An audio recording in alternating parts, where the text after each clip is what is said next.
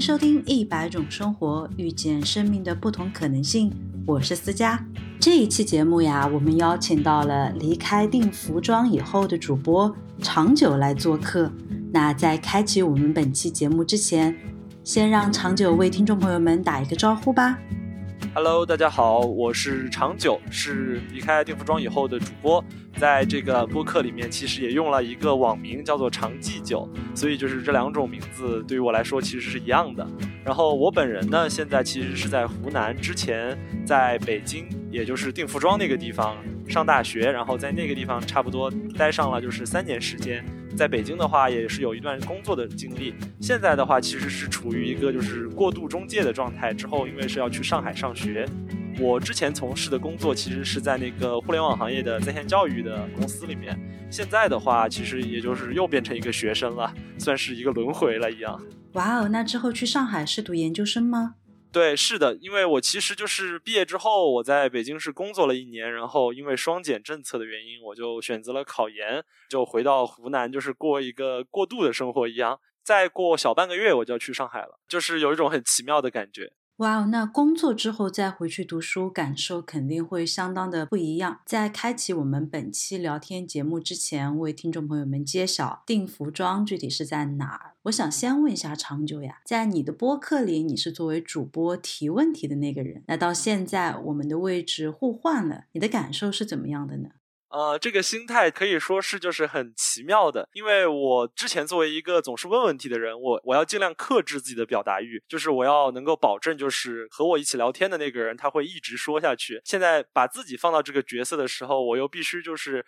说不能够再有那种克制自己的心态，就是得逐渐就是有逻辑的去。尽量多的去把这个事情说的更加清楚、更加细致，所以反而是觉得就是有点还还有点不适应。说实话，因为这其实也算是我的第一次，就是作为嘉宾吧。我之前并没有就是说作为嘉宾去一档播客上面聊过。你的播客名字为什么一开始会定义为离开定服装以后呢？呃，这个问题的话，其实是我在策划这档播客的时候，可能是纠结最久、最犹豫的一个。呃，首先一方面呢，其实我已经是一个从定服装或者说中传已经毕业两年的一个人了，所以对于我来说，如果要去做一档跟学校有关的一个播客或者说一个事情的话，其实我很难再去从一个在校生的那种身份或者是一种视角去看待这个事情。反而我觉得要怎么定义我这个状态，其实是一个很有意思的事情。要是说我是不是个已经工作了的人呢？我现在也没有工作。但是如果说要要是说我是一个学生呢，其实我好像也不是一个学生。所以我觉得就是反而是就是用离开了我的本科学校，就是离开了定服装以后，这种感觉反而对于我来说就是一个比较对的一个状态。其实对于很多我的朋友们来说也是这样，就是我们经常用的一个状语，就经常就是说我离开中传以后怎么样。我离开定服装以后怎么样？就是我们经常用这个词来表达自己的一种状态，所以我也是想，就是趁着就是做播客的机会，把大家处于一种就是说我刚刚离开学校，然后可能并不是很久远，我关于学校的记忆还没有很模糊，然后我又进入了一种新的人生状态，就是这种一种处于过渡或者说是一种模糊的一种状态。把这种感觉给描述出来，记录就是大家在近两年就是发生的一些故事。其实你已经把谜题给我们聊出来了，定服装是什么，在哪儿？那我这里的话，以防有听众刚才没有抓住这些信息关键点，我们再把它给 重新的高光一下。定服装呢，就是中国传媒大学的所在地。那要不我这里让长久为听众朋友们介绍一下定服装它具体在哪？这个东西的话呢，就很有意思了。就是定服装，其实它是一个比中国传媒大学要大很多的概念。因为当我们聊到定服装的时候，其实很多人，尤其是对于我们中传的校友来说，我们都是直接把它等于了中传。但是事实上，定服装还有另外一所大学，就是北京第二外国语学院，就是我们两所大学是挨着的。然后我们两所大学所处的这一个地区，大概叫做定服装。定服装这个地名呢，其实从历史上来说，它。传闻就是我也不清楚这是不是真的，但是我们学校的学生都传闻，就是说定福庄就是在明清这两个朝代的时候，其实就是皇宫里面用来埋葬一些就是去世了的宫女和太监的地方，所以叫做定福庄。就这个我也不清楚吧，反正大家都这么一说。对于我们来说的话，定福庄其实是一个很有意思，就是说很亲切的名字。就你可能。对于一个中传的校友来说，他不会说我从我去了一趟学校，或者说我从什么地方路过。就是我们不会说我去了一趟中传，或者说我从中传路过，我们更喜欢就是说我们去了一趟定福庄，然后我们从定福庄路过了，就感觉怎么样？就是这个地名，它其实是一个更大的概念，但是我们中传的人喜欢把它挪用为就是中传的一个就是代言词。这个野史很有趣，这是你们你刚才有说到，这是在他埋葬宫女和太监的地方。那我的印象里面啊，紫禁城它应该是在。我对北京的认知很狭隘，我这里要先为听众朋友们说一下，我的印象里面，紫禁城它应该就是在一环以内，这个理解对吗？哦，这个的话，我可以从就是大概的一个地理位置上来解释一下。都知道这个其实是个很有意思的事情，真的就是其实大家应该都知道，北京它其实是一个非常怎么说呢方正的一个地方。在我们四九年建国以前，它可能主要的就是围绕着皇城建立起来的一个城市。然后在四九年以后，由于国家的规划呢，它其实也是有大量的就是这种可能各种各样的单位、政府部门，然后还有一些国家的机构，所以它的规划上也都是经常就是方方正正一块的。然后包括。中传这个地方，它其实中传所在的定福庄区域呢，并不是中传这所学校最开始的地方。中传其实是一个怎么说呢？从历史上来说，是一个后来者。因为中传现在所在的定福庄校区，其实在之前的话是属于就是一个叫做北京石油学校的一个比较古老的教育机构。我其实已经不太清楚，就是这个北京石油学校它后来叫做什么。反正中传是最开始就是大概在。好像应该是就是六十年代，中传它从一个就是很小的一种培训机构搬到了这目前所在的定福庄的这个区域，然后在差不多就是这个世纪初，中传把定福庄这个区域的中国石油大学的一个校区又给变成了自己的校区，然后就变成了今天就是定福庄这个区域就是中传一整个校园的一个概念，因为中传其实。在北京的话，它并没有一个就是说很大的一个郊区的校区，我们就是这一个校区。在这个区域其实有很多野史的，就是待会儿还可以慢慢说。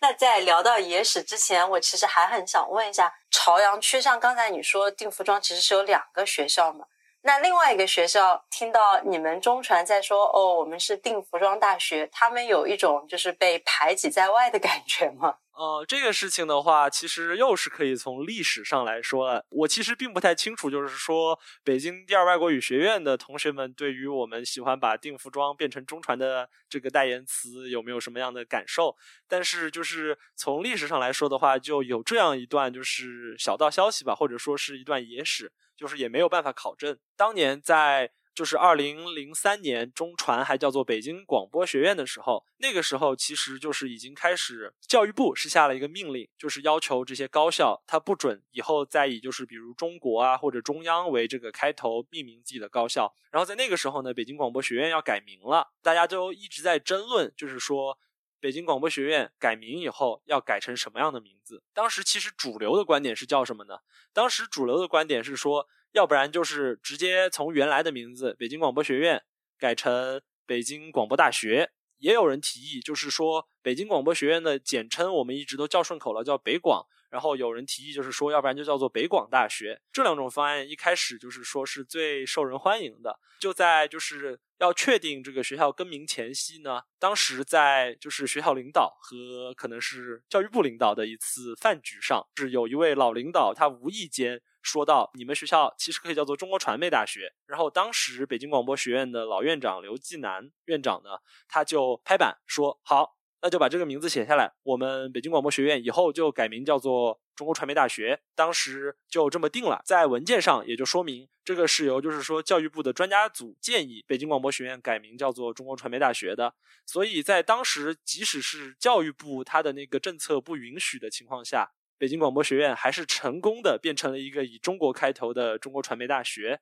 这一段历史呢，也算是一个就是中传比较有意思的一个核心的一段改名的这个岁月，其实影响也挺大的。但是就是在这一段历史之外呢，还有一个传闻，就是说当时虽然有好几种就是改名的方案，但是大家其实最喜欢那种方案，就是说。我们要把这个北京广播学院直接改名成定福庄大学，就是这个也是上课的时候老师跟我们说的。老师告诉我们呢，就是说世界上最顶尖、最优秀的学校，它都是以当地的地名来命名的。我们老师当时给我们举了例子，就是说 像斯坦福大学、剑桥大学。他们都是直接以地名为名，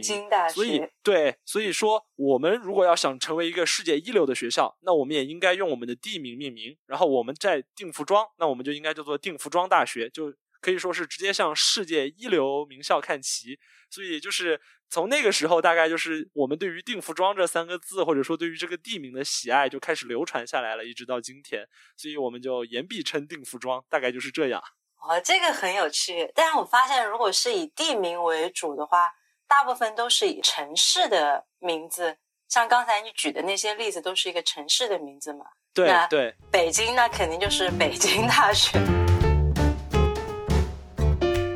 长久，你在高考填写志愿的时候，中传是你的第一志愿吗？呃，其实当时中传并不是我的第一志愿，但是我在填高考志愿的时候，大家可能也知道，就是第一志愿大家一般都是填一个自己分不太够的学校，就是希望能够捡个漏，就是万一就是我的分不够，但是我运气好，就是碰上了呢。中传当时是我的第二个志愿，其实也就是说我最想去的一个地方。对，那我这样的话，我就是很好奇啊，如果。我们把这个时间线拉回你高考考完，然后填志愿的那个时刻，你把中国传媒大学给放进你的志愿栏的那一刻，你心目当中的未来的四年的大学生活是什么样的？这个我其实这还真的就是好好回忆了一下，因为当时呢，我其实在选择就是大学和专业的时候，其实我是。并没有一个特别明确想去的地方，反而呢，我是说把我不想去的排除了。我当时可能就排除了一些就是和数学相关的，比如金融，比如会计。我也不是特别想去师范类的学校，所以留给我的选择其实并不是很多。中传呢，其实相对而言就是传媒嘛，就是一听。好像学新闻相关的事情就很不错，就是你要不是能上电视，要不然就是能够写东西放到报纸上，就听起来很好。当时其实对于中传的校园生活的一个期望，应该也跟大家都差不多吧。学校里面以后你会。有很多校园的文化，然后校园活动，就在大学肯定不是像高中一样，你就可以积极的参与进去。进了中传，你可能就是会有很多就是跟媒体相关的一些活动，包括就是寝室生活，就和朋友一起在北京就是玩呗。当时为了去中传，其实有一个很大的向往是去北京，所以当时。我也就是觉得，就是如果去中传，大概能够就是逛遍北京，就是到处吃喝玩乐这种。而且还有一个很重要的一个因素，其实是因为我对于北京的互联网行业是很憧憬的。就是在我大概初中的时候，我那个时候开始玩知乎，然后那个时候就是知乎上其实是很精英的，就是有很多那种在北京的程序员啊、产品经理啊。然后我那个时候我就开始就是对北京的这种互联网行业有一些向往。然后我那个时候觉得，就是如果我去中传的话，就可能我会离互联网行业这些东西也要近一些。抱着就是这种可能也还是现在来看很天真的一个想法去报了这个中传这个学校，但是其实我当时很少考虑到的一点就是中传的一个实际环境。那它的实际环境具体是怎么样的？因为我在网上做资料的时候，我发现你们学校很神奇，你们学校可以好像大一就到外面去自己住校。我感觉啊，所有的那个校园设施呀和教学楼也很漂亮。哦，这个的话，我就觉得我要好好解释一下，就是你可能对中传有一些误解。呃，就是是这样的，中传呢，它处于北京的，就是东四环，大概在朝阳区和通州区交界的一个地方。在以前呢，就是这一块儿就基本上就是大农村。直到今天，中传所处的定服装区域，就是我们特别热爱的定服装区域，其实可以说是一个大的城乡结合部。就是这个也算是北京的特色之一吧。就是北京，在北京，你经常会发现，就是可能。有很多像城乡结合部一样的地方，但是这些城乡结合部，它离那些北京最繁华的 CBD，就像国贸呀、华贸呀这些地方，其实是非常近的。中传呢，就是处于就是这种城乡结合部郊区的一种感觉。我在第一次就是去到定服装的时候，其实包括那个时候，我父母是跟我一起去的，然后我们三个人就是拖着行李箱走在街道上，都震惊了，因为当时其实酒店也没有定好位置，就是定了一个比较偏的地方。当时一路上我们就感觉是走在。北方的某个小县城里面，就是路上尘土飞扬，然后交通也非常混乱，丝毫感觉不到就是这是一个首都的一个大学所在的区域。我其实是非常震撼，然后非常不理解的。我没有想到，就是我梦想中的大学竟然是在一片类似于就是县城的地方。哦，原来是这样，这也是我对中传的一个误解。因为就像我要再次和听众朋友们强调一下，我对北京真的是所知甚少。看到中船是在朝阳区的时候，我下意识的以为它是在市中心的一个位置，那其实它不是的。嗯，是这样的，就是其实呢，中船所在的一个位置是非常好的，因为中船所在的这一条就是公路的话，它是。北京的一条交通要道，然后它是东西贯通的。我们就是可以在中传的南门出门以后，一路从东往西直接开到天安门门口的。坐地铁就是上了八通线，然后转一号线到天安门的话，其实也就是半个小时的事情。啊，那其实还蛮快的，半个小时，那比很多通勤的时间都还要快。这样的话，我想问，那你大学四年完了之后？和你刚开始要去的时候的那种憧憬，你对中传的印象差不多吗？还是感觉差很多？就除了地理位置之外，嗯，就是印象的话，整体上的话还是差不多的。不过还是有一些，就是可能细微的一些，在我还只有十八岁，然后刚刚高考完，选好志愿，知道自己要去定福庄的那个阶段的话，当时确实有一些没有想到的事情。比如，就是说，定福庄这个地方，它是一个城乡结合部，虽然交通非常便利，但是中国传媒大学地铁站这一站就是在八通线上连连接了这个一号线，它也是北京最为拥堵、坐地铁人最多的一条线路之一。所以，我们坐地铁经常就是一场就是一场拼搏、一场较量，使尽全力才能够挤上地铁那种感觉。因为中传是全北京少数的，就是说是处于朝阳区，属于一个北京的东南侧的一个学。学校，然后我其实当时幻想的一个中传的位置，大概是在就是海淀区，是在学院路那边，也就是北京的西北角的一个地方。因为我当时幻想的能够进入互联网行业，互联网公司其实也主要都是处于就是在西北角那个方向，而不是在中传附近。了解，哎，我发现在你通过你描述这个地理位置的时候，你让我想到了我好多好多年前在北京的时候一个很神奇的问路的经历。出门在外旅游全靠一张嘴，就是你走哪儿都要问一下路。我当时印象里面，我在问路，一般大家都会用左、右、前后这样来描述这个方位。但是我在北京的所有的问路的经历当中，大家都会用东南西北来给我描述这个方向，就会让我导致我很我很迷茫。因为在你聊天的时候，你会说海淀区在西北角，朝阳区在东南角。对，是不是在北京都会有一个很明确的朝向问题？对，因为其实不只是你有这样的经历，我觉得可能对于每一个就是从南方或者说从西南去到北京的人来说，他们都要面临这样的一个问题，就是到了那儿以后，你问路，发现所有人。他们没有左和右的概念，都是东南西北的概念。我觉得在北京呢，这一点尤为突出，主要还是因为就是说，北京它是一个极为方正的一个城市。不仅这个城市在规划上面就是有明确的上北下南左西右东，就甚至连每一个就是具体的一个地区，就比如定福庄或者说是外交部，就不管是。机构还是一些地区，它在规划的时候也都是方方正正的。它可能在地图上看，它就是一个长方形。所以，我们如果说东南西北的话，就是会非常清楚。大家其实，在心里面是有一张自己的百度地图或者说高德地图的。大概这个地图就是以故宫为这个中心，然后向东南西北方延伸。我们就是在心里面以这个故宫为一个坐标来判断我们自己所处的位置。哦，原来是这样。我们聊到下一个问题，就是大学四年的生活。你现在如果回想起来，哪一年是你觉得最开心的一年呢？这个其实还挺有意思的。就是，然后在说这个之前，我想大概说一下，就是有关北京的这几年生活对我最大的影响。这个东西其实是专指，就是对于我这种湖南人来说的。我在北京差不多待了五年以后，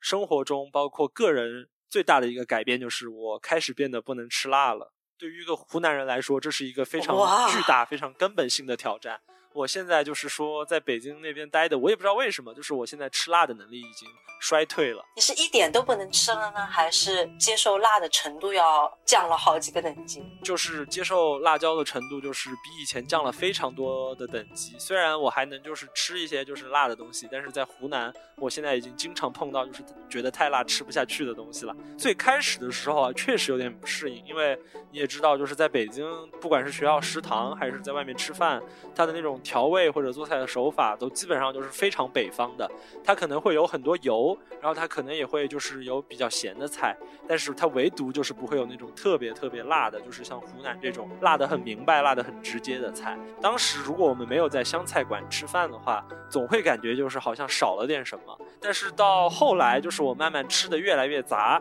开始比如开始爱上了东北菜。开始爱上了新疆菜，我那个时候慢慢好像对于就是辣椒之类的东西就已经没有那么在乎了。还有一个很关键的变化，可能也是因为我当时出国交换，然后我是在瑞典待了半年，在那半年时间里面，我也基本上没有怎么吃辣椒，所以就慢慢的就对于辣味这个东西好像就没有那么重要了。你的适应性很强耶，我觉得。那这里聊回我们一开始的那个问题，大学四年的生活，那你哪一年是你最开心的一年呢？对于我来说的话，这个。我觉得是很明白的，就是我觉得我大二的时候是最开心的。大概分一下时间段来说一下吧。首先呢，就是可以排除大四，为什么呢？因为我是最倒霉的，就是二零二零届的学生。大四那一整年，我有半年的时间就是被封锁在了老家湖南，还有剩下半年的时间，那个时候在，也就是二零一九年的下半年。那个时候就其实我一直都在上班工作，然后为了就是当时的秋招找工作，包括还有一些出国留学的申请焦头烂额，所以那个时候你很难有什么快乐的记忆，只有痛苦的记忆。我在大四的时候，我还得每天就是早起坐差不多一个多小时的地铁去上班，所以基本上没有啥好说的，这就把大四这一块忽略掉，当它没有发生过，就是忘记痛苦吧。说回我的大三。大三，我有半年的时间都在瑞典，就是交换，交换嘛，就。基本上也就是说上上课，然后因为交换对你的学习成绩、学术也没有太大要求，所以那个时候花了很多时间，就是在周游欧洲的这个事情上面。大三剩下的半年呢，我也在实习工作，这也算是中传很多专业的一个特色，就是学校会给你充分的时间和空闲，让你去不同的行业去实习、去工作。所以整个大三我一半年在上班，半年又在交换，所以基本上就是说也没有比较特别的感受。说到上班了，基本上也是痛苦的回忆。大一的时候呢，其实当时对于学校还不是很了解，包括就是对于定服装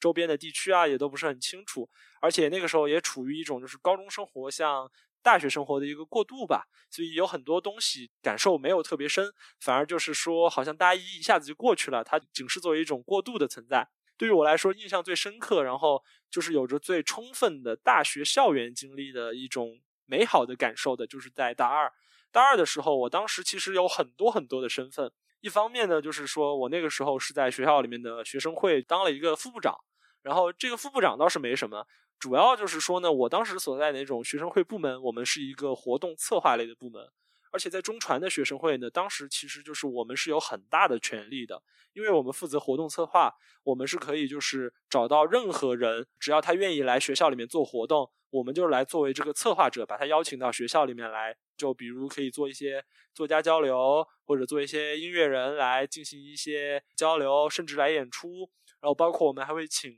各种各样的，就是那种电影剧组的，还有一些电视剧的剧组的宣传，把他直接请到我们学校里面来跟大家见面，然后或者做一个点映。在大二的时候，我其实做的最多的就是在学生会的工作，当时也就是整个定服装到处跑。那个时候也是跟各种各样的人打交道，然后也有很多跟同学一起相处的经历，其实很愉快。同时呢，在大二除了学生会之外，其实在学习上也是就是可以说是最丰富的一年。我印象里面，我大二应该是上了最多就是我感兴趣的课。一方面，我上课就除了我的专业课，它有一些很有意思的课，比如我。我因为学的就是这个专业是跟这个公关还有广告非常相关的，我当时上了很有意思的课，就比如一些广告摄影，学一些影视制作，然后我还学了就是一个叫做我们专业的特色课，叫做新闻发言人的理论与实务。就那个时候，在专业上的学习也是非常愉快的。就是在那节课里面，我们就是直接就是假扮一个公司的新闻发言人，然后我们要应对记者的提问，然后我们要学习如何安排一场新闻发布会。另外的话，就是我在学习上其实还上了很多，就是算是中传一些有意思的课程。它是一些公选课，就像我当时去上鲁迅研究的课，那个是文学院开的。然后我当时还去上了一门叫做关心的课。关心的课的话，就是我们学校的一个老师，他自己的爱好就是看星星，所以他干脆把自己的爱好变成了一门公选课。有时候晚上就带我们去看星星。我们有时候会看那个国际空，对，我们会在那个中传最大的教学楼门口把望远镜架起来，去看国际空间站从中传头顶上飞过。就是从定服装头顶上飞过，哇，这个很浪漫耶！对我们当时反正就是上的各种课，其实其实是非常多的，而且这些也基本上集中在大二，因为其实除了大二这个时间，其他的时间段也不太适合去上各种各样的课程了。比如我当时还有一门有意思的课，叫做就是电影里的历史，那个老师呢也是我们学校的一个就是戏剧影视学的博士，他当时就是通过电影来给我们讲述各种各样的历史故事、神话故事。因为我对那个老师印象很深刻，他是一个非常就是怎么说呢，非常非常嬉皮士的男人。就他当时经常就是做一些非常让学校甚至是让我们都感到惊讶的一些举动，比如在他的课上，他结课作业他没有别的，他直接提出来，如果你在这堂课的结课的时候能够 cosplay 一个历史人物的话，尤其是在课堂里面出现的，他可以直接给你一百分。当时他还就是在结课的时候，为了庆祝这门课程的结束，邀请大家在下课以后一起去喝酒。这样的老师其实在中国的大学体制里面是非常罕见的，所以我当时大二的时候对他的印象也非常的深刻。这大概就是我大二就是异常丰富的学习的一个时间。除此之外呢，就是对于我们专业的学生，我们当时还会参加非常非常多的比赛。在这些比赛里面，其实是你跟你的同学就是关系最紧密、最亲切的一个时候。就我当时参加了，就比如就是可能很多中国大学生都会参加的大广赛，然后还有就是说一些公关方面的全国大学生公共关系策划创业大赛，我们经常就是会就是通宵达旦的开会，然后写 PPT 排练那个演说，所以那段时间就是对于我们来说，其实就是就是和同学朋友关系也是最好的时候，就大家每天都是混在一起，要不是一起吃饭，一起出去玩，要不就是一起开会，一起做策划。整体而言，大二对于我来说，无论是从哪个方面来说，可以说就是我的大学的一个黄金的时间。哇，很热血青春那种热血高校的感觉，因为再加上你的声音把这个故事给说出来，我觉得好像我自己一下子很有干劲的感觉。你的声音在我听起来就是很蓬勃有朝气。这个最近有人说也是因为就是好像是因为做播客才开始的，因为说实话，我之前真的。没有对我的声音就是有过任何训练，然后我也没有特别关注过它。对，我也发现了，我也是做播客之后发现，每个人他的声音真的是可以很直接的、很诚实的表达这个人的一部分性格。因为外貌的话，你还可以或多或少的装饰一下，但声音除了那种很刻意的低音低沉状或者高音可爱状。我觉得声音真的是可以很好的表示一个人当下的一个心境，像你的声音就是很有朝气。这么说，其实我我还想插一下嘴，就是我我的我刚刚的声音听起来很有朝气，可能是因为我在回想，就是说我在大学期间可能也算是就是最朝气蓬勃的一个阶段。如果是让就是一年半以前还在上班的我来就是录这一期播客的话，就大家听到的可能也是一个就是毫无梦想，然后每天只想躺平，不想翻身的一个。状态，但这个其实也很有趣。我觉得像刚才你说大二的时候，因为你在学生会嘛，可以组织很多的对活动。在你接触了这么多所谓的名人之后，你有发现他们有一个什么共性吗？我问这个问题的原因啊，是因为我在接触了很多所谓的高层，我会有一个就是祛魅的一个阶段。对，就是祛魅，就是祛魅。对，以前我会对他们有一种。无限的崇敬，觉得高山仰止，但接触之后发现，就也不过如此。就大家也还是不是说他整个人不怎么样，是觉得大家都是一个普通人而已。就好像有一句歌词，就是一个一个偶像都不过如此的感觉。你有这种感觉吗？就是我这个的话，就是我可以说是深有感触吧。因为就是在学校的时候，活动策划部门，然后我当时也是处于一个管理者的一个状态，所以我其实是经常就是能够进到各种活动后台，然后包括跟可能一些就是无论是明星还是一些比较重要的各种各样的人物的旁边的工作人员，就是能够打交道的。就对于我来说，是真的，你只要接触了以后，就会产生一个非常快的一个祛魅的阶段。可能最开始你能够参与到这些活动里面，你会觉得哇，好骄傲哇，我好酷，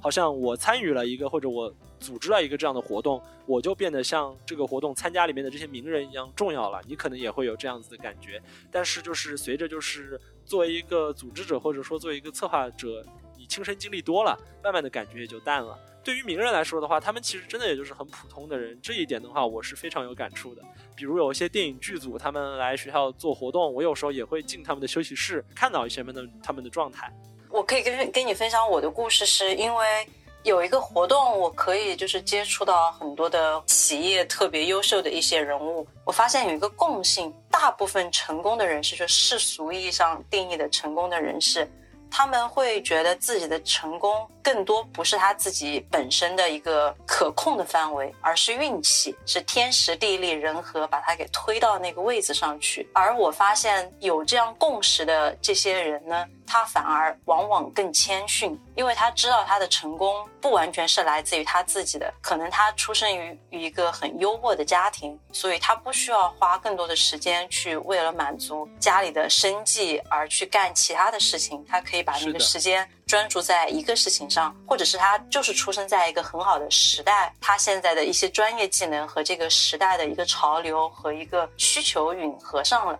所以他能够走到高位上去，但也有一些成功的人士在聊天的过程当中会让人觉得很不舒服，是因为他有一个很自负、很傲慢，他好像觉得我今时今日的所有的成就和位置都是我一步一步打拼出来的，所谓白手起家。但是真的，一想是吗？是你真的白手起家，完全靠你自己个人意志努力得到的吗？那也不全是。那也有很多是运气的成分，所以就是当我发现，其实现在的人呀，成功或者是不成功，不成功也是很多时候，好像大家说到，哎呀，我失败了，我这个事情我做的不好，我怎么怎么样，我天赋不好，我没有那个资源，就大家很很喜欢在自己身上找原因，但其实很多时候就是很简单的。你运气不好而已。通过这个，然后达到了我一个祛魅，还有对“荣辱不惊”这这四个字有了一个很深刻的一个理解。那这个就聊远，这是我自己啊对于祛魅这样的一个步骤。所以我现在如果听到有的人他跟我说，一来跟我讲成功学，讲我今天所得到的一切全是靠我自己，他盲目自信，对我就会首先我我会觉得这个人。他对他自己的认识不是特别清楚。第二个的话，我会觉得这种毫无毫无根据的傲慢和自负，会让他没有办法意识到他很多的今天的成就其实是来自于整个社会有一定的推波助澜或者是贡献。那其实有这样一些，比如说高智商也好，高资源也好。它其实是可以回补到社会的，因为还有很多是小众的人，在我们在聊起来的话，如果是不幸运，比如说，呃，如果我，因为好像用别人的孩子举例不是特别好，我用我自己的孩子举例，如果我的孩子他是一个智商发育不是特别好的一个孩子，那这不是他自己能够选择的，就他。出生在我这个家庭也不是他能选择的，他能选择的东西太少太少了。那我怎么去苛责他？他没有得到世俗上的成功，是他做的不好呢？我不能这样很简单的去苛责。所以我把这个话题好像聊远了，但是其实也没有远。我们把这个话题聊回中国传媒大学来说的话。就像我们一开始聊的，中国传媒大学，它其实是在就传媒专业而言，它是全国排名很靠前的学校。你们的老师肯定也是很多所谓的精英老师、高学识的老师。你有感受到你们的老师身上有没有这样的一些共性呢？它是会更加的宽和，还是会更加的？好像这个词不是很准确，但是这样说起来可能会大家有一个既定的印象，就是它会更加的傲慢的，因为它是出自于这个名校，它是来自于这个金字塔的顶端。这个地方的话，我觉得其实也是给大家就是关于中国传媒大学的一个印象的一个祛魅吧。就是其实从我作为一个曾经的在中传待了这么久的一个学生来说，我和很多老师的接触，反而是发现好像这些老师他其实就是并不会就是有那种好像我是来自于中国传媒行业的黄埔军校的一个学校这样子的，就是那种可能因此显得有些傲慢。然后他们有时候也没有就是说那种特别就是让人觉得好像你在街上看到一眼，哇，他一定是一个就是传媒人士这样子感觉。反而就是对于我们学校大部分的老师来说，可以分两类吧。就一类这种老师，他可能就是说。是一直是扎扎实实在做学术，就是老老实实在早年读完博士，然后就进高校开始做学术研究、做科研。这样的老师，他其实大多都是很平易近人的。他可能经常一个状态就是处于沉溺于自己的世界当中。完全是在追求自己的学术，包括甚至我认识一些老师，他们基本上拒绝任何行政职务，就是他们也不愿意就是去做一个比如学院的副院长啊，他们可能只对于就是是自己手上的这点学术领域、学术研究有兴趣，他们其实跟你。打交道是非常好的，好打交道的，也没有什么架子。他们也不在乎，就是会嫌你好像不是很尊重他。对于这样的老师，他们完全沉溺于学术里面的老师，其实他们可能在街上看着很普通，但是就是他们的大脑里面其实是有一个非常有意思的小世界。我是觉得是这样子的。然后另一方面呢，其实这个中传也有一些很有能量的老师。对于这一部分老师来说的话，其实他们更多，他们就是希望能够把自己的能量，就是给到自己学生的。他们有很多可能就是在行业内是已经有了很好的位置，然后再回到学校来作为一个校友，也是作为一个师长来反哺我们。这这样的一些从行业里面回到学校的人，其实他们是很希望能够把自己的资源、把自己的人脉，就是又重新带回我们学校的学生的。有比较突出的这两类，然后也也能讲点负面的话。中国传媒大学就跟全中国的任何一所大学一样，它不是一个单纯的象牙塔。在这所学校里面，也会有一些就是我们可以称之为学术混子的一些老师。对，就是这可能讲的话比较糙，但是事实就是这样的。那聊回到长久身上，像你刚才说，你对播客这个行业很感兴趣，然后所以才开始了。哎，我。印象里面好像记得你有说过，你大学毕业的论文也是和播客有关的。对，是的，是的，是的。那你在做播客上的时候，你有什么困惑吗？呃，我就先从就是大概我是怎么就是喜欢上播客这个东西说起吧，就可能会完整一点。因为其实对于我来说，就是播客这个东西也很阴差阳错。我其实就是最早我是对这个概念真的是一无所知。然后我在瑞典交换的时候，当时我们上那个 Media Studies 的这门课的时候，有一个实践的一个小环节。当时的老师让我们就去做一个 podcast。我我当时整个人都懵了，我甚至不知道这个词是什么意思，我只知道它是一个苹果的手机里面被我忽略掉。到的一个程序的名字，然后我就是从那个时候，大概是在二零一九年的上半年开始，就是因为这个学校的要求，开始真正的了解，然后开始收听这个播客，所以就一发不可收拾。可能也跟我在当时北欧的那种，就是一个人在外面交换的那种比较孤独的状态有关。就我也经常提到，就是我最喜欢的就是日坛公园。我那个时候就是真的是每天都在听日坛公园，翻来覆去的听。然后我在毕业的时候，我就决定以播客为我的毕业论文的题目。那个时候我感兴趣的呢，其实就是说播客主播和播客听众当中的这种关系。因为对于我自己来说，我是有非常强烈的体验的。我在听播客的时候，我感觉好像主播还有听众就好像是围坐在一圈的朋友，然后我就是这一圈朋友当中正在静静听他们说话的其中一个。我那个时候对于就是主播和听众群体的这种潜在的这种情感连接是最感兴趣的。这也是我觉得就是说我在做播客，然后我听播客的一个动。但是就是真正成为一个创作者了，好像做播客。就跟你听播客是完全不一样的东西。让我真正感到困惑的就是说，播客它本来是一个基于 RSS 技术的一个，可以说是非常反传统、非常去中心化的一种个人的一种独立的媒介。就是我们经常会把播客就是归归入到就是 alternative 的一个媒介里面当中去。但是事实上，就是在我们现在这个时代，就是你在欧洲，你可能基本上用 Spotify 或者或用。Google Podcast，要不然就用 Apple Podcast。我们在中国的话，就大家都开始爱用小宇宙，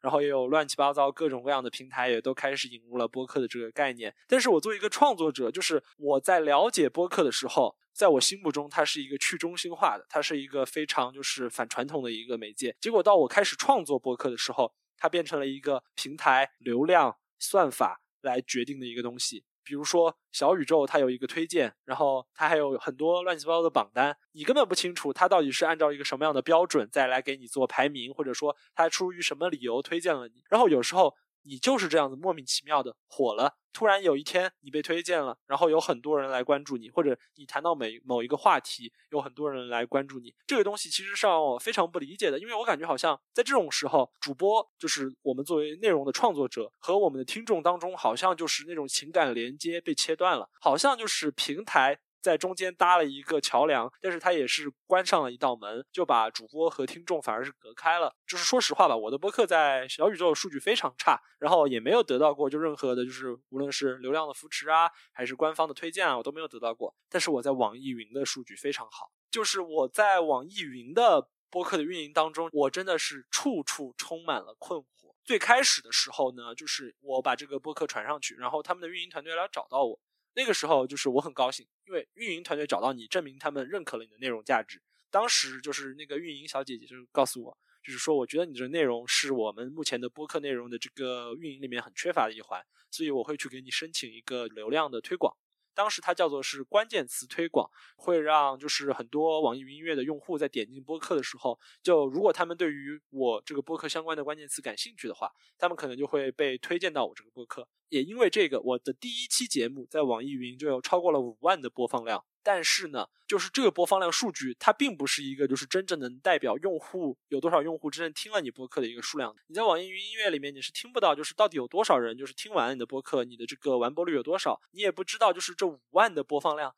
到底是数据刷出来的，还是说就是是有人真正听了你的播客。因为跟五万的这个播放量相比，有一个非常真实的数据情况，就是说虽然有五万人点击或者说播放了这一。这一期节目，但是我最后订阅这档播客的人只有十多个，点赞的这档播客的人可能只有十个，评论区可能也就寥寥就是三四个评论，就是这个其实是让我感觉到好像在这个时候，主播和听众其实又好像非常非常远。你并不知道你的听众到底是谁，他们的面目是非常模糊的，又回到了一种好像就是大众传播时代，你是做一个广播或者你是在做一个电视的那种感觉。这个一开始我觉得应该过了这一阵子，就是他的这个推广应该结束了吧，就是他也没有再给我申请新的推广了，因为他申请了新的，他肯定会跟我说。结果最近我做的一期节目又莫名其妙的在网易云音乐上面就是有非常大的一个流量增长。它从最开始的就是可能只有十几次的播放，一下子现在就已经有一万五的播放了，就是这差不多就是一个礼拜以内有两天它的数据一天达到了七千，然后一天有五千。目前这一集突如其来的播放量增长又在发生，但是我还是搞不明白到底是什么，或者到底是谁会对我这档播客感兴趣？他们到底是怎么就是突然一下子看到了？平台运营也没有告诉我，就是我的播客会有一个推广，然后被人看到。按道理讲，如果没有推广的话，你应该没有啥渠道被看到。那这样的话，我听下来是不是你目前的困惑是在于第一个部分是如何能够找到你相应的受众和你的受众进行一个比较公开的一个连接，比较直接的公开的连接。对，这第一个。第二个的话，我好像也听出来的是，你好像还是会执着于这个数据。那我这样就想反问你，你做这个离开定服装以后，是为什么会让你对这个数据这么？看重呢？嗯，这这个话就其实说回来就很有意思了。这个也涉及到了我所学习的新闻传播的这个学科。首先呢，我其实就是可能也是因为在中传、在电服装这些地方待的这个时间的原因吧。就是虽然这档播客其实我完全就是为了自娱自乐做的。你如果有仔细看，就是我这档播客目前所有内容的选题，你肯定会发现，就是这些选题之间基本上没有任何联系。说白了，就是我也就是完全根据个人的兴趣在做这些内容。但是我我在做这些内容的时候，包括我在最最早策划这个节目的时候，我其实是有一个很明确的节目意识的。我会把它当做一个节目去做，就是我会对这个制作的标准我有一个要求，我对它的流程有一个要求，然后我对它最终的内容呈现我有一个要求。我希望它是一个就是有那种工业化的一种节目的标准的一个成品。我希望它是一个最后呈现出来，它是一个可以作为称之为节目的东西。另外，第二个就是咱们刚刚聊到的数据这一方面。数据这方面，其实我觉得可以理解为就是一个我对于算法黑箱的一个困惑。我们在新闻传播学科，就是尤其到目前这个时代，可能今日头条呀，然后抖音啊这些东西出来以后，我们就越来越谈论算法黑箱。尤其是我们这些就是不太懂编程的文科生，更加喜欢谈论的算法黑箱的这个事情。数据这个东西，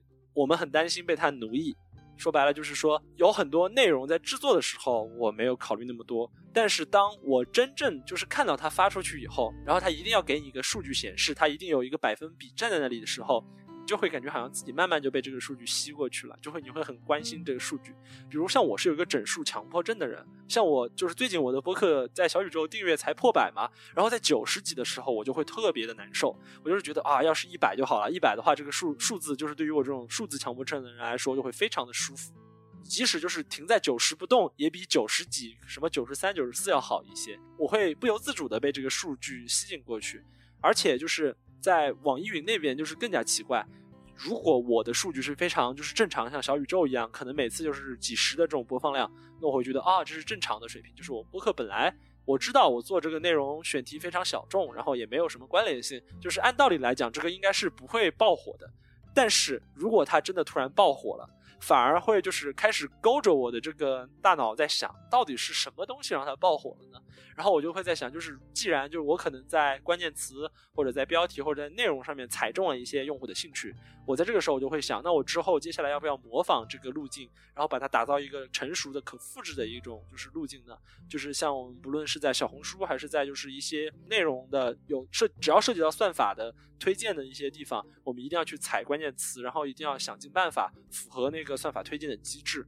就是你有时候会不由自主的陷进去，然而在算法面前，你其实是一个一无所知的一个状态的。有更多的人，他们可能在无论是在做一个内容，还是在干一个什么事情的时候，他们是完全不了解的。他们他们对于这个算法这个东西，他们可能就是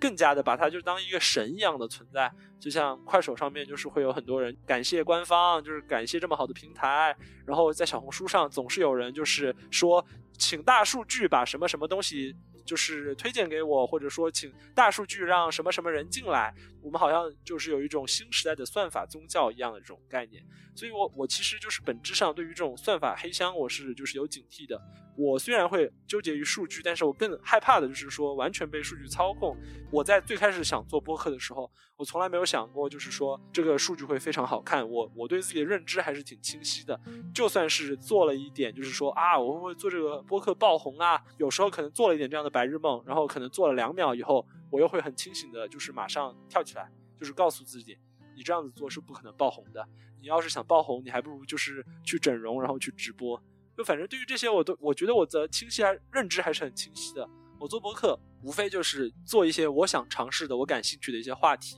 然后去探索一些我觉得比较有意思的播客的形式，像我现在离开定服装以后这档播客，其实你听完以后，你应该会感觉到在形式上我是模仿了很多，就是 This American Life，然后还有就是故事 FM 这种可能叙事类的播客，就是我有很多东西都在模仿他们，然后我也想尝试加一些自己的东西进去。我其实对于播客形式上的探索，甚至比播客内容的一个创造会更有兴趣。数据它其实让我困惑的时候，会比让我开心。的时候要更多，反而我最开心的时候是我把这个节目做出来。然后我觉得我和我的那个嘉宾完成了一次高质量的交流，就是我们两个在这一个可能两个小时的对话当中，我们两个都还挺有收获的。我在这种时候是最开心的，而不是说我看到那个数据暴涨或者突然猛涨的时候是最开心的。但是就是当然了，就是做东西嘛，你还是希望就是有些人听到，你还是希望有一些真实的反馈的。所以所以我会特别注重就是评论区，对我会特别注重评论区。如果有人跟我互动的话，我一定要看到他们说了些什么，这个我是非常非常重视的。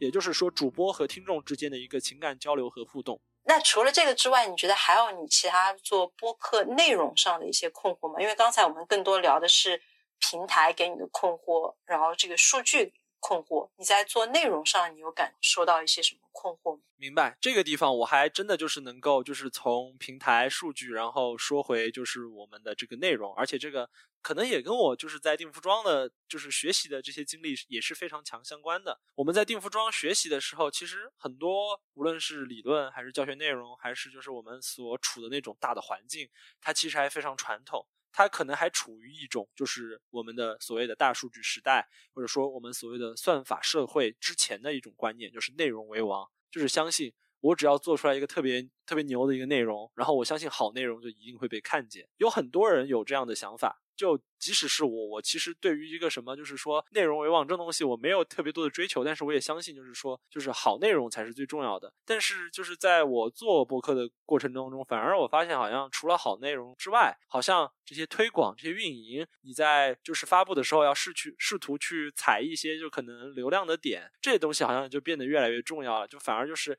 有一些真的是很好的播客内容，可能反而也不会被看见，包括在其他的平台也是这样。就是平台或者说整个互联网变成了一个就是很多人操纵的一个机器。现在做内容，有时候你的困惑反而还没有就是做做你的这个面对你这个平台面对你的这些算法技术的时候的那些困惑大。说回就是完全关于内容的困惑，其实。我的话倒是没有像你那种，就是可能一个找嘉宾的一个困难。我给自己定的一个可能唯一的硬性标准，就是我这个播客里面的嘉宾必须是一个中传毕业生。因为我本身在中传，我微信里面好几百个中传的学生，然后朋友的 朋友也是中传的毕业生，所以我其实还真的就是不太担心，就是说我这个嘉宾的这个选人的问题的。你如果让我做一百种定服装生活，我也可以做出来的呀，对吧？我反而关注的就是说。我不希望我的播客做成了一个好像中传这所学校的一个什么优秀校友榜单，或者说变成一个什么中传名人录。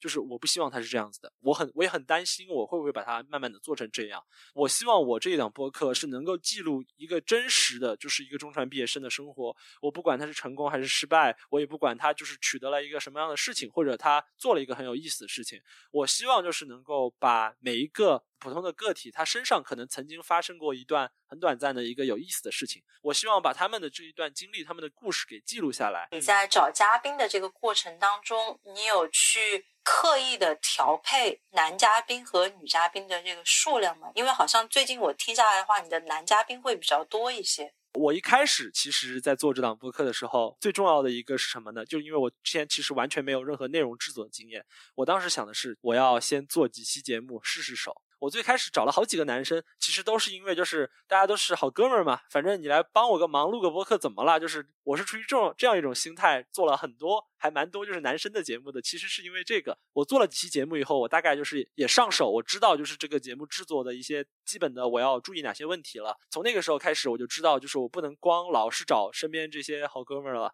就是我得就是多找一些就是各种各样不同的嘉宾。如果你一档叫做离开定服装以后以中国传媒大学毕业生的一个为主题的播客，全是男生，这是一个非常不可思议的事情。因为中传呢，它是一所男女比例三比七的学校。如果你在就是这样的一档播客里面全部都是男生的话，那你其实只找到了中传的很小的一部分人，就是中传主体是女性才对呀。哎呀，我我为什么问这个问题呢？就像你刚才说的，任何事情、任何播客都只有一个种族的声音的话，那这个播客它很无可避免的会走到一个很极端性和片面性。我我其实最担心的反而就是说人和人之间的不理解，就是在中文播客当中，我们关于表达的理解好像总是有一些问题。就像你刚刚说的，我们每个人不可能是全面的，我们不可能是永远就是讲话都是中立、客观，然后理智的。就是我们的观点必然是带有局限性的，但是我感觉好像有越来越多的人，就是他要求你在发言的时候，你必须是要考虑到各个方面，然后你必须是滴水不漏的，要说出一个正确的观点。我其实是很担心，就是中文播客当中这样子的人，就是越来越多，导致大家就变得不敢说话，不敢把自己真实的观点说出来了。播客它带给了我们每个人，就是有一个说话的渠道，有一个说话的权利。我们在用。话筒在表达的时候，我们没有受到所谓的一些机构的约束，或者说是一些社会关系的约束，我们可以把自己的真实想法说出来，或者跟别人交流。我觉得这个才是播客最关键的一个本质和一个意义所在。就是如果我们在当下的环境就是逐渐失去了这个本质的话，那我对于它的这个发展是绝对是不乐观的。我更担心的就是我们这些做播客的人和我们这些听播客的人之间会出现人与人之间不理解的一种情况。这个就是在这最让我感到悲观的一点。对对对，你这样一说，我完全能够认同。因为当我们如果说话变得小心翼翼，而且没有那个勇气把我们真的想的东西，就哪怕很无知的想法表露出来的时候，那所有的问题，大家因为小心，因为谨慎，都只会泛泛而谈，或者聊一些所谓的政治正确的话话术。而不是真正的像刚才你说的和听众之间有一个很真诚的一个连接沟通。是的，我完完全理解你说的这个，我会有这样的担忧。快问快答，那第一个问题应该会比较比较好回答的是，你会偏好于称中国传媒大学为中传呢，还是广院呢？在和中传的学生说的时候，我们可能会说广院，而且是针对那种就是年龄偏大的毕业生。在对非中传的朋友说的时候，我都是说中传，就是为了避免误解。那第二个问题就是我在小红书上打。中传进去的时候，很多很高热量的那个帖子都会说：“哦，我们是海底捞大学。”为什么呢？为什么中传的外号是海底捞大学呢？好的，在这里我就要唱唱反调了。我个人是很讨厌中传这个海底捞大学的这个称呼的。这个称呼的由来，就是说，当年中传的这个学校的行政老师们就是非常的贴心，校领导们就是在很多举措上面是很关怀学生的。比如，就是说在设计厕所的时候，有考虑到男女性别的差异，所以当时就是一层楼是三个女厕所，一个男厕所。然后还有就是当时中传整个定服装区域的治安不是特别好，然后当时学校就是从校内直接修了一个就是人行天桥通到就是。挨着学校有一条马路间隔的那个女生寝室里面去，就是有一些这样的事情，就是让中传有了海底捞大学，因为海底捞服务很好嘛，所以他们就是觉得就是中传这个学校很有人文关怀，然后领导们很为学生着想，就是有了这样一个称号。海底捞大学目前也就是被挪用成为了一个中传的代言词，但是我个人是非常反感这个称呼的，因为我觉得就是这有一点就是拿之前做的做过的一点就是成。芝麻烂谷子的事情反复在这说，每一年招生的时候都说，然后每一年有新生来了都说，就是我是很讨厌这个词的，因为我觉得就是说，就是到现在就是可能中传已经配不上这个词了，我也没有看到中传的校方有做出什么就是特别称得上海底捞之类的一些做法。在中传，你最喜欢的食堂是哪一个？中传我最喜欢的食堂就是在我寝室楼下的梆子井食堂。就是这里补充一点小知识：中传男生一般都住在就是中传南门对面的，就是校外的公寓，这个楼群叫做梆子井公寓里面。我不知道现在的情况了，因为经过了几年的疫情，可能发生了很大的变动。但起码在我所处的前疫情时代，梆子井食堂，我觉得就是是中传全校就是东西最好吃，然后价格也最合适的一个食堂。了解，哎，那其实我有一个问题是不在这个采访稿里面的，就是你在读大学的时候，我可以方便问一下，现在一个月的生活费在北京大概是会多少吗？我在中传的时候，生活费我记得应该一个月两千，其实都够了。嗯，接下来这个呢，就是那你觉得目前你最喜欢的明星校友是谁呢？这个的话，就是我不知道。如果我说张绍刚的话，就是算不算明星校友啊？就是算呀，他可能不太算明星吧？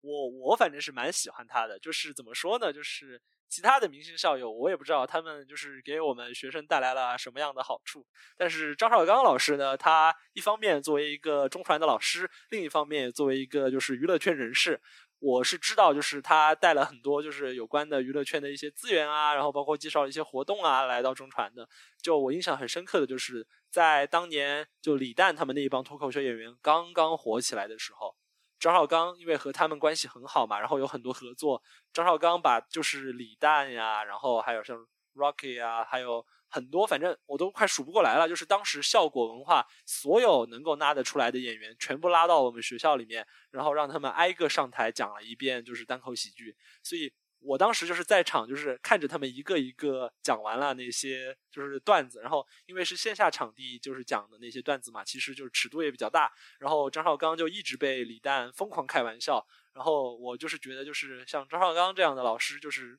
我非常喜欢的老师，就是他也能够就和群众打成一片，然后也能够对学生有一些实质性的好处。对，我觉得这这个是很重要的，就是没有架子，而且有实质性的好处。有很多好处都是喊口号说我要怎么怎么怎么怎么样。那最后这个问题就是因为马上九月份呀，你要开学了，要去读研究生了。那你对你的研究生生活是有一个什么样的期望呢？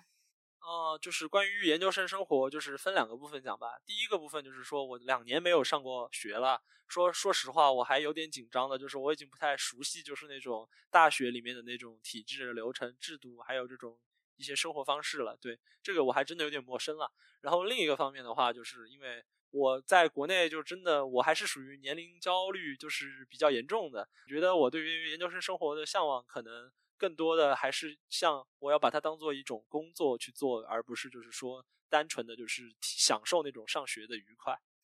那你心目中完美的研究生生活会是什么样的？你就想一个场景，你认为最完美的研究生生活的一个场景会是什么样的？呃，我觉得最完美的一个研究生生活的场景，应该就是说，就是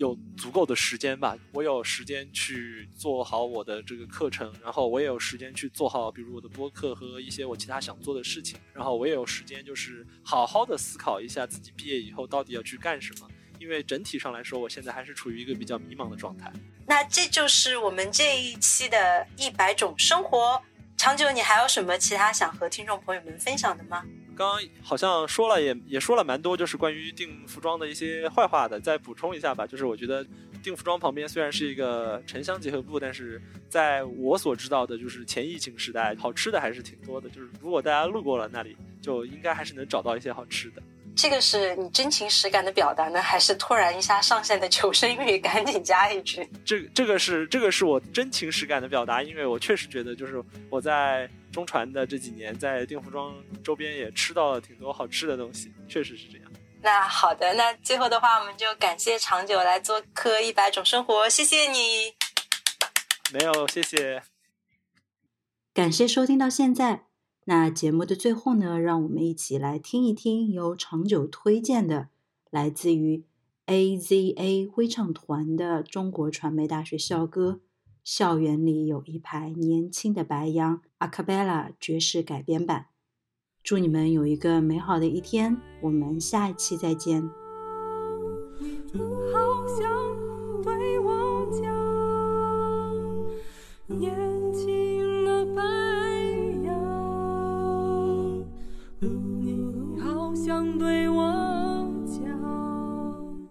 要珍惜。